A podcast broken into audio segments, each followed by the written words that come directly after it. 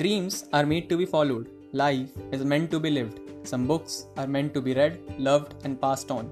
The Alchemist is one of those books. This is written on the back cover of The Alchemist. I wanted to review this book for a long time. Well, not a long time since this started just a few days back, but The Alchemist is a sort of journey. It's not a book. In some books, you see through the eyes of the character, you feel his breath, you feel his pain, and you share his emotions. In books like Alchemist, you go in as one person and you come out a different one.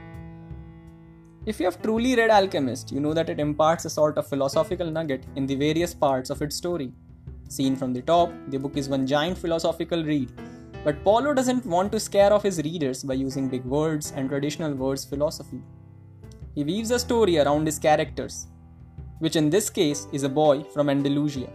This is our protagonist, our hero and he is non traditional in his own sense. He is not some prince, nor someone with a mystery or someone with a past. He's a shepherd, and a common one at that. Kudos to Paulo Coelho to start off a story with a nobody. This is a journey that transforms this nobody to a purposeful man. Welcome to Books and Nostalgia. I am your host Pratik Mishra, and today we'll review The Alchemist. Hey there, thanks for tuning in today. I wanted to let you know that this podcast is my very first one. I'm super excited about it. I wanted to let you know that the podcast is now on Radio Public, Anchor.fm, and Pocket Casts. Listen and share with your friends. Also, these are difficult times. Stay in your home and be safe. Back to the podcast. Let's go. I bought this book in 2017, a month before I went to college. I wanted to read bestsellers and I had heard about The Alchemist. This book was a spot decision. We went to the mall for a film and there was some time left for us. So my mother and sister started window shopping and we decided to visit the adjacent bookstore to do the same. We just wanted to pass our time and then later make up some excuse not to buy. This is our favorite pastime and it's fun sometimes. So there we were, as browsing through the books and out came this one. The cover was well made, pyramids and the setting sun. What's not to like? It was a bestseller and I had heard of this book. So I went to my father and asked him if he could break tradition. He told me the implications of this decision. I shrugged. So, yes, we bought two dresses worth around 2000 and a book for 350. In those days, the first thing I did after I bought the book home was mark it with the date and sign it. You know, people and idiosyncrasies. I've stopped, I guess. I didn't start reading right away. Have you ever seen a 12th class guy after he has given all the exams? He's beaming. He has given everything to studies for the last one year. Um, 11 doesn't count. His eyes have those typical dark circles in the fair and lovely ads. It's like looking at a bear out of his cave after hibernation. Unshaved face, untrimmed hair, weird nails, and pale skin. That's your average pre college kid. So, poring over another book is not the best pastime, at least for now. I think I started reading the book after I came back from my first semester at college. More about that later. When I started reading it, I loved the journey part but grew increasingly tired of the philosophical portions.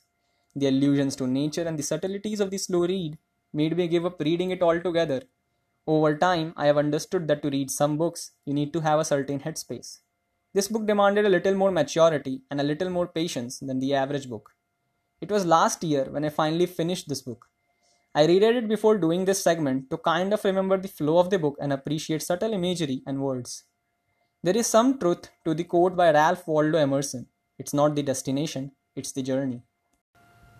A little background on Paulo before I proceed. Paulo Coelho was born in Rio de Janeiro, Brazil.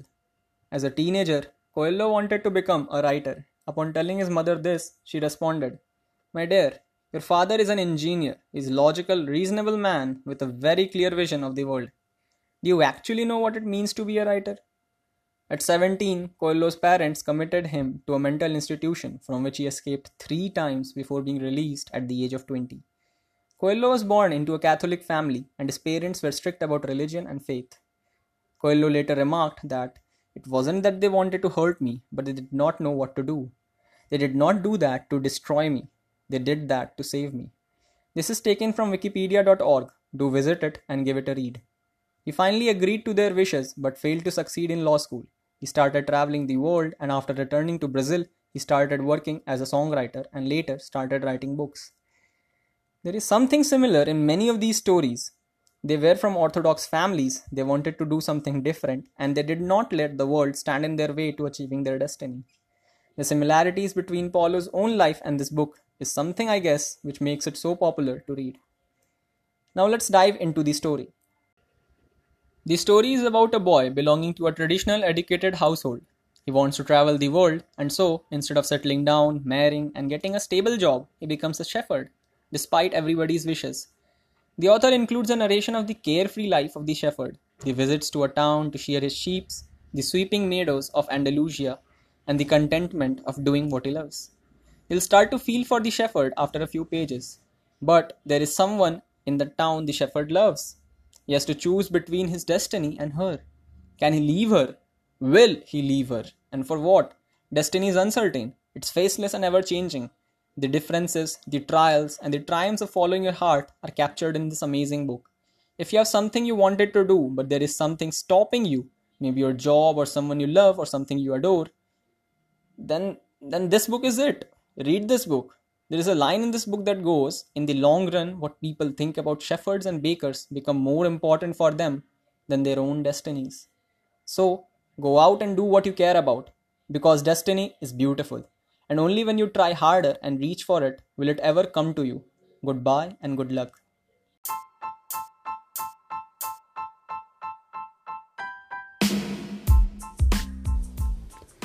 To listen to such embarrassing stories and other reviews, stay tuned in. Do share with me your stories and any book you may want me to review.